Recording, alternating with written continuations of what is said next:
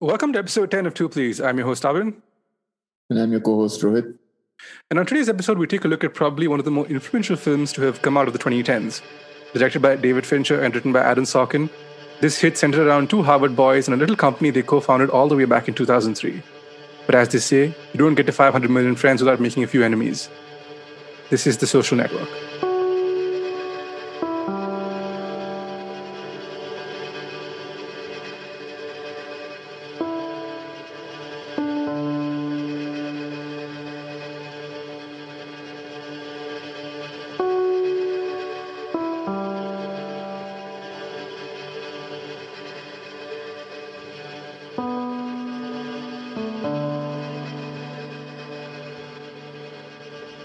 So The Social Network released worldwide on the 12th of November 2010 to critical and box office acclaim. It, however, infamously lost the Best Picture Oscar that year to The King's Speech, and for a large part of the year was overshadowed by other properties such as Inception. So yeah, 2010 was definitely a great year for movies, but to me personally, I had actually forgotten the fact that Social Network was a movie from that year. Because to me, that time largely was on the critical and, say, the Oscar side of things. There was The King's Speech, which was winning all of the accolades and was a critical darling. And on the other side, there was Inception, which was Inception. Like, it was a Nolan property, right? So yeah, you hear about it everywhere. You see it everywhere. And it had kind of dominated mind space, the airwaves, call it what you may.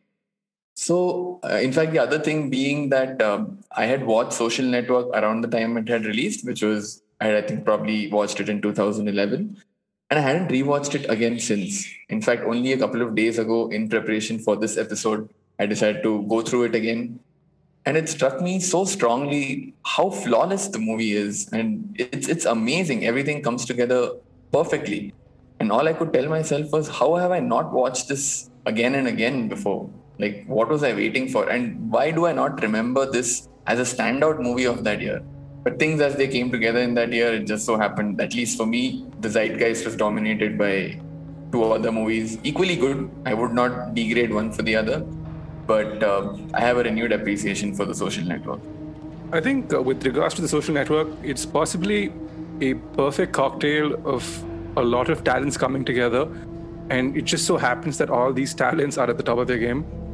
You could argue that Aaron Sorkin's writing was better in Steve Jobs, but when The Social Network came out, it was largely lauded for its watertight script. And everyone knows just how much of a perfectionist David Fincher is. Just ask Ben Affleck and his Mets cap situation in Gone Girl.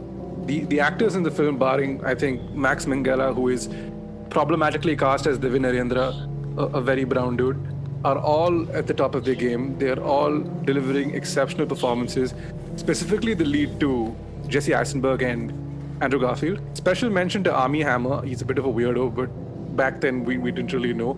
And actual cannibal Armie Hammer. For those of you who don't know what that is a reference to, just go to YouTube and search for Shia LaBeouf, Rob Cantor, ROBCANTOR.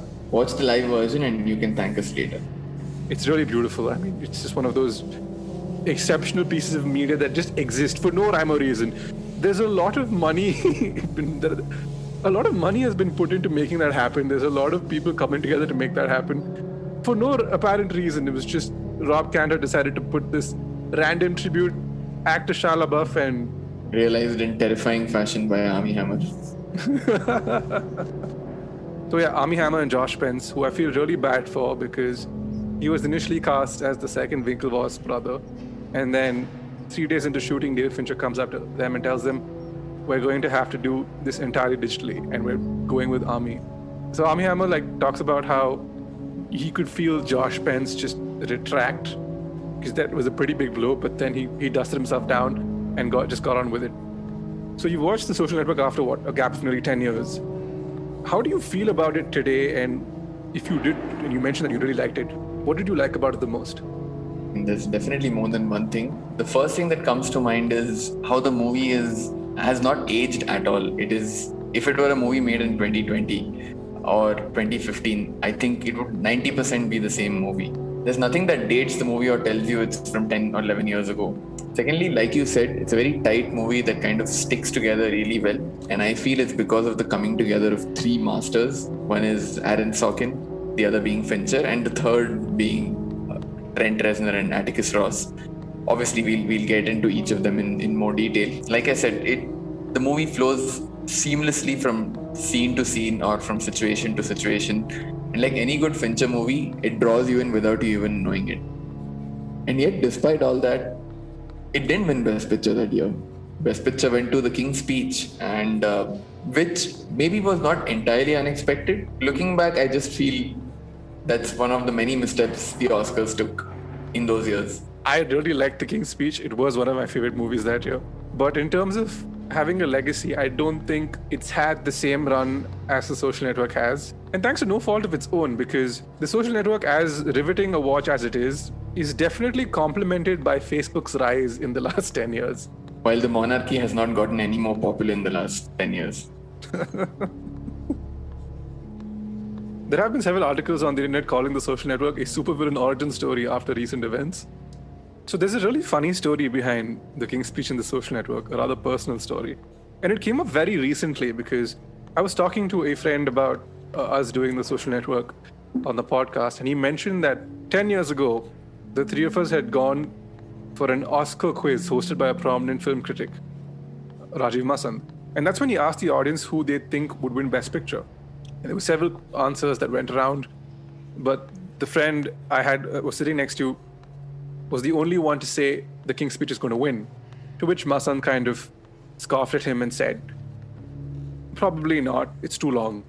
And then proceeded to ignore us for the rest of the quiz for some reason or the other. And then once The King's Speech did end up winning Best Picture, I got a text message from this friend going, fuck you, Rajeev Masand. The friend we have, and he will be on the podcast in a couple of weeks, is a big fan of both films. And he favors probably Tom Hooper's The King's Speech more than he does David Fincher's The Social Network, because that's just the kind of film he's attracted to. That's just the kind of person he is. He belongs to a different era. He's now a better time. Yeah, he's like Marion Cotillard in Midnight in Paris. Yeah, he is. And for this episode, what we're going to do, given the meticulous nature of David Fincher and his movies, we've kind of decided to break it into 5 sections. We're going to talk about the screenplay of Aaron Sorkin. We're going to talk about the direction of David Fincher. We're going to talk about the actors, what they've been up to since, and even the characters that they've played. We're obviously going to talk about the music by Trent Reznor and Atticus Ross. And lastly, we're going to talk about the aftermath, how the movie impacted the cultural zeitgeist at large, and obviously, more importantly, the startup world. And we're also going to talk about what Facebook is today. I mean, that is something that definitely needs to be addressed. While there will be some overlap between these sections, because at the end of the day, we're talking about the same movie. We're just trying to, be a little compartmentalized and be a little nitpicky, just like Fincher is. Talking about the screenplay by Aaron Sorkin, this movie has a lot of the usuals that you would expect from a Sorkin screenplay. His characters have the typical fast-paced dialogue and the back and forth, the wittiness and, the sharp dialogue back and forth. And obviously there's the trademark walk and talk, which is a feature you see probably used most often in the West Wing, but is again a staple in a lot of Sorkin screenplays. You see a lot of that in the movie, and again, something that you generally see in his movies, his characters are a bit of insufferable know-it-alls. It's not hard to dislike them, but in this case, obviously, because you're in Harvard and the people that the movie is about did go on to become at least financially successful. So in this case, probably being a know-it-all works. I mean, the movie pulls it off. Mm-hmm. Also, like you said, he is a master of what I would call a closed circle screenplay, in that there's little to any open loops and everything is addressed, everything is resolved. There is no extra fat on the screenplay, if you get what I mean. It's lean down to the core of what the story needs to be. And it just makes the entire movie feel so well-oiled. When Sorkin was first entasked with putting together a script for The Social Network, he pictured it as a courtroom drama, because what Sorkin really excels at is the element of human confrontation. This is partly due to his background in theater, but a lot of the dialogue he writes tend to be long-winded monologues that are exchanged between two characters.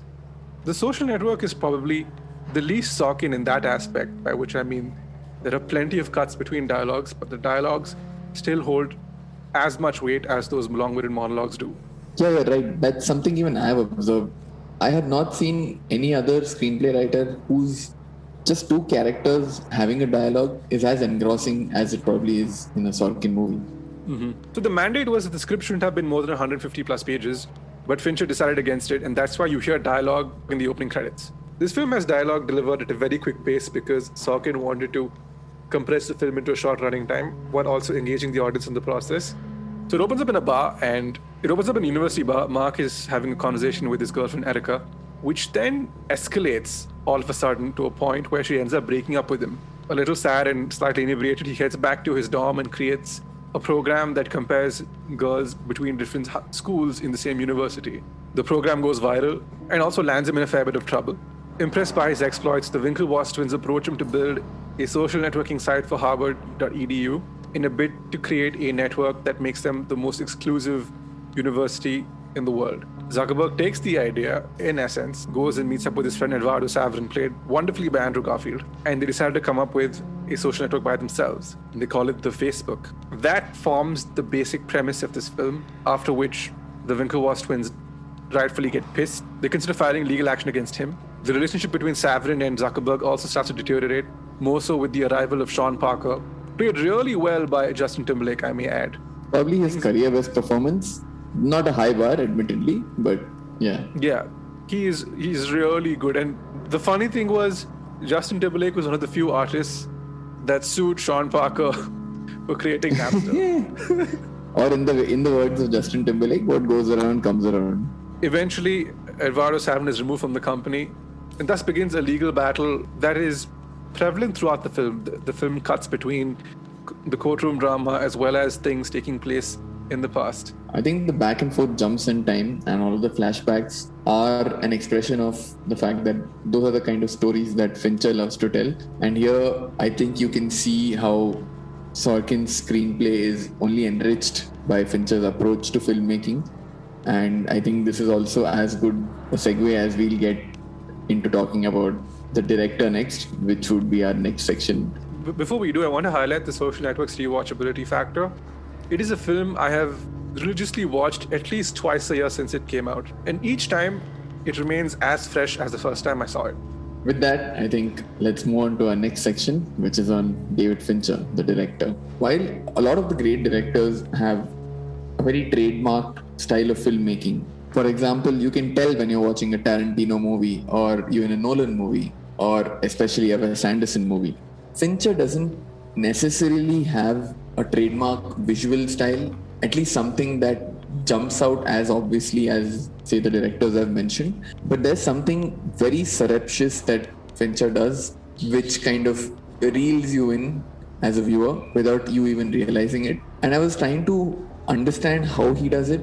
And in the process, I had come across them years back, but these are some of my favorite videos to watch, which I still go back to every now and then. You guys should, if anyone's really interested in cinematography and how the different aspects of filmmaking come together, there are two channels on YouTube that I highly recommend. One is Every Frame a Painting, and the other one being Nerd Writer.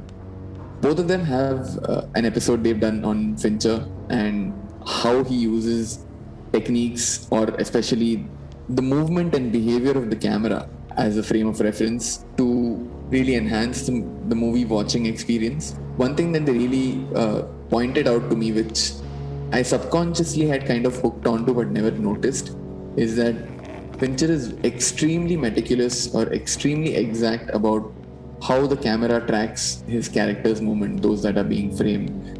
And even slight body movements, such as maybe a tilt of the head or even a movement of the eye, to whatever extent it makes sense. You can see, once you start observing these things, you see it a lot more clearly. If a character is moving, if the character is walking, the camera follows him or her almost exactly with the undulations of their body language. It's stuff like this, right? Like, David Fincher's not really looking to be noticed. He's trying to do what's best for the movie and what's best for the movie watching experience. And I mean, it's just great to watch a genius at work that doesn't want the world to know he's a genius. He's not shouting his name out. He just is putting the best work out there, which is a joy to watch. I think the Nerdwriter video you're referring to is how David Fincher hijacks your eyes, right? That's the title. That's the title of the video. I've seen two. So obviously, I mean, three now. You mentioned Every Frame of Painting. It is a tragedy that Tony gave up the channel to go pursue filmmaking completely, because he was so good. It was such great content. So adding to the videos that you did mention, so Captain Christian is another guy, a little known YouTuber, very good, a bit on the down low. He also has a video where he talks about very similar themes with regards to David Fincher films. Now coming to The Social Network, there are plenty of ways this film could have been done. A little-known film called Pirates of Silicon Valley was out a couple of years ago, which talks about the Bill Gates, Steve Jobs struggle. It's a fun movie. It's not great. It still has rewatchability factors attached to it, but it's not The Social Network. I think Fincher brings with him a sense of style. There's almost a razor-sharp edge to the film in terms of everything it does, in terms of its dialogue, in terms of its direction, in terms of its cinematography. It is the closest to perfection a film based around that subject could possibly get. I think I agree with you 100%. Like I said, as with the screenplay, so with the direction, there's nothing extra. And I think that's something when we speak about the music is, again, I'm sure you'll agree, is something we see. There is absolutely not an extra frame, not an extra line, not an extra note. The movie is exactly what it needs to be, not a beat more or less. It chooses to soak the film in sepia colors, which is a great addition to the film. When the cinematographer was asked why they had this green-yellow tinge throughout the movie, his response was because the movie was primarily set in Harvard, which is mostly old paneled wood and stone. When they were shooting it, he naturally felt that sort of color emanate from the set, and they decided to only slightly enhance that to only strengthen that feeling that we get watching the movie, that whole green-yellow tinge that you're talking about. And I think it does wonders for the watchability as well, because, I don't know, to me at least, it's very easy on the eyes, it's very aesthetic.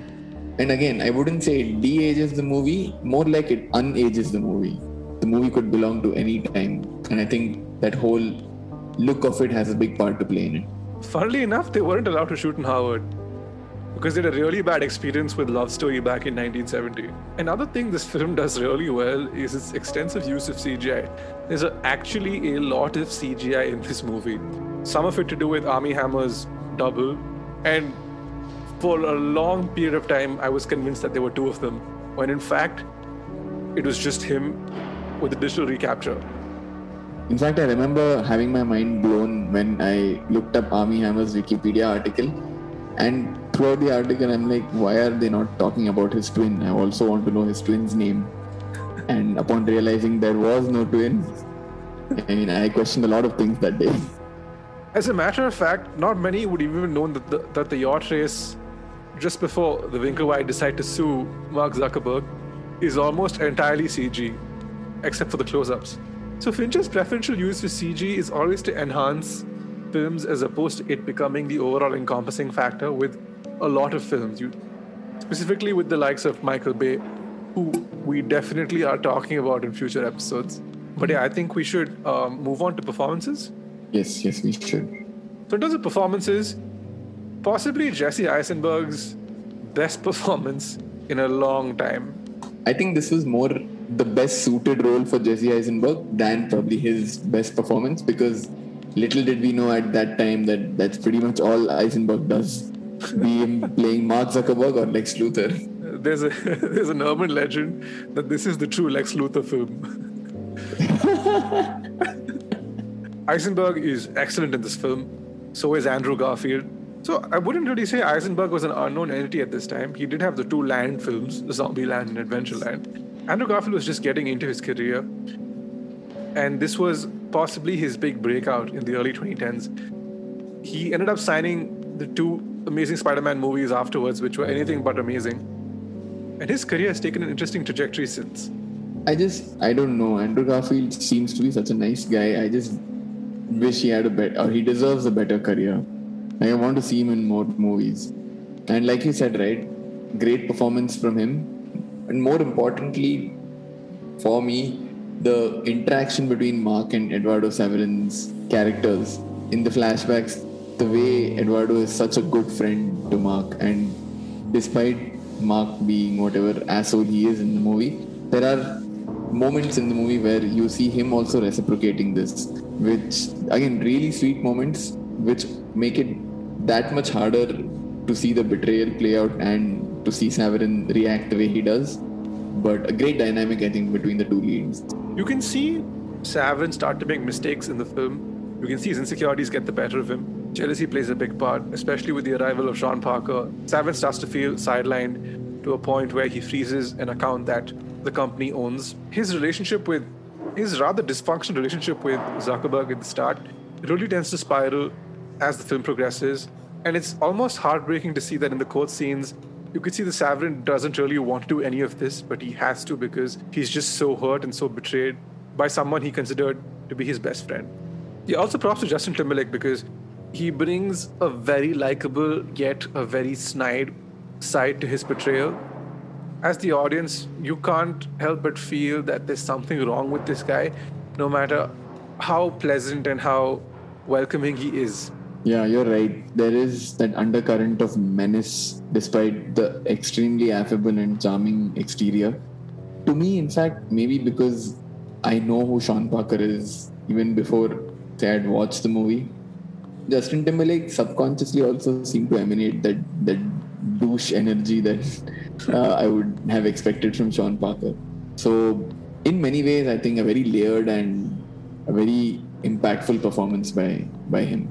One of my favorite moments in the film is in the climax where Eduardo, in a fit of anger, breaks Mark's laptop and then proceeds to go on this tirade, which he ends with, "You better lawyer up, asshole, because I'm not coming back for 30%. I'm coming back for everything." Yeah, at that point, you're rooting hard for him. And I think rightfully so, because with the passing years, obviously, I don't even know what Eduardo Saverin has been up to, but I think I can safely say he enjoys a much better reputation than Mark Zuckerberg does today. So with that, let's get to the section that I am looking forward to most, which is the music by Trent Reznor and Atticus Ross. I think the biggest service this movie did to the film industry is the fact that it brought together Reznor and Ross. This is the first time they collaborated on a movie score, while they had individually given music for movies earlier. The work they've done since speaks for itself, but in their own way, they're in a league of their own. There are several ways you could have scored this film, but that ambient electronica sound that they employ for most of the film's running time just enhances everything about this film. Hand Covers Bruise is not an extremely complex piece of music. In fact, it's fairly simple. An interesting thing about Hand Covers Bruise that I read was, I think the musical piece appears thrice in the movie, and each time Reznor decided to record his piano from a little further away to kind of bring in an increased sense of isolation each time.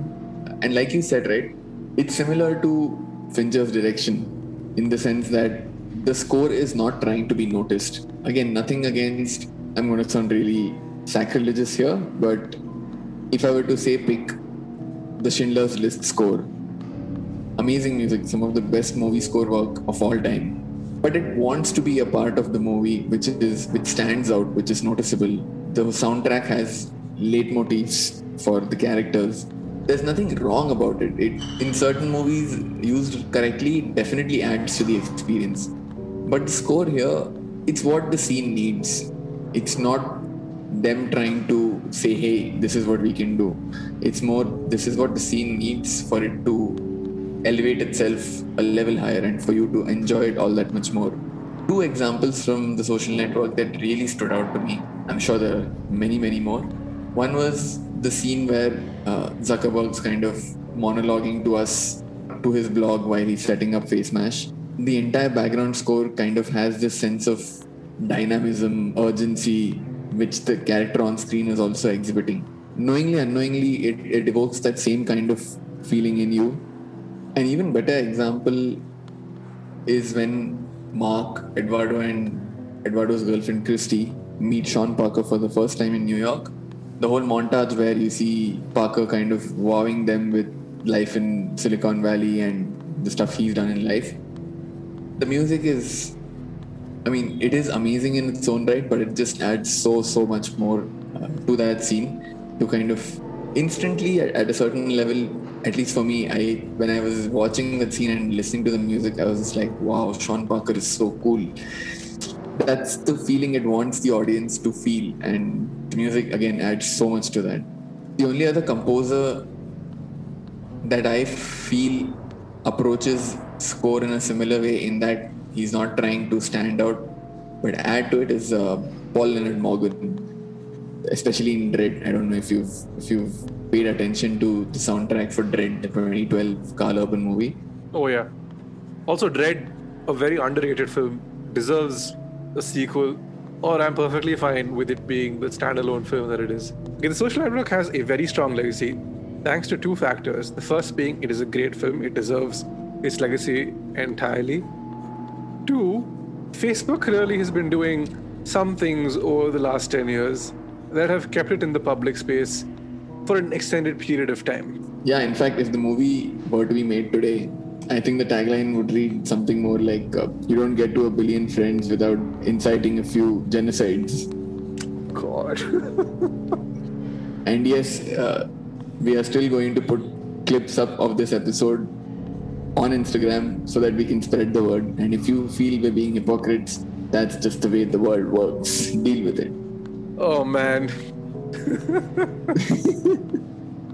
Yeah, so Zuckerberg really hasn't covered himself in glory. There have been plenty of cases and incidents where Facebook has been accused of selling private data to companies. The whole Cambridge Analytica fiasco of 2014 was also a damning factor in why people aren't so considerate on Facebook these days. In previous episodes, we've always spoken about nostalgia, and there have been a fair few people who have longed for the days of MySpace, but totally non-problematic social networking site that came and died, that existed to serve only one purpose: promote music through your profiles. I think I haven't been on social media for the last 4 years now, and nothing that I have seen makes me feel I took the wrong decision. Trust me, you're not missing out on anything, especially the way things are going. So Aaron Sorkin has widely discussed making a sequel to the film. There have been several people who've also wanted to do the same. At one point, I think Fincher was also attracted to it, but I think since he has given up the ghost on that. But even if they don't make a sequel, I think The Social Network still stands as one of the greatest films to come out in the last 10 to 15 years. The Social Network joins a very elite list of should-haves, like the likes of Taxi Driver, Raging Bull, as films that should have won the Best Picture. But I don't think not having won Best Picture will dent its status or its legacy at any point in time.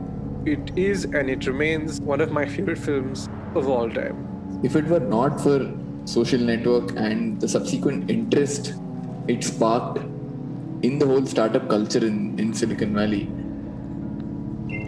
a lot of the story of what Silicon Valley is about would not even have existed, right? You don't have somebody like a Richard or a Guilfoyle if it wasn't every Tom, Dick and Harry who wanted to head off to the West and start their own thing after getting inspired by the story of Facebook. Obviously, in terms of the economic or the financial legacy of this movie, it extends far beyond just what business it has done in the box offices. If not for anything else, it is for these reasons that The Social Network will always remain in the cultural zeitgeist. Go watch The Social Network. If you haven't already, go watch it. If you have, watch it again. For those of us still stuck in lockdown, this is a great escape into a great film that makes you think, that makes you feel, and that is overall an excellent time. I would recommend it 100 times over to anybody and everybody I've ever met. And I think having watched it second time just a couple of days ago, I would wholeheartedly agree with you. Because of, like I said, these three geniuses coming together, while the movie may not have had the impact that other movies did that year in theaters, definitely something that will stay with you a lot longer. And that should be that. We'll join you on next week's episode. And until then, take care.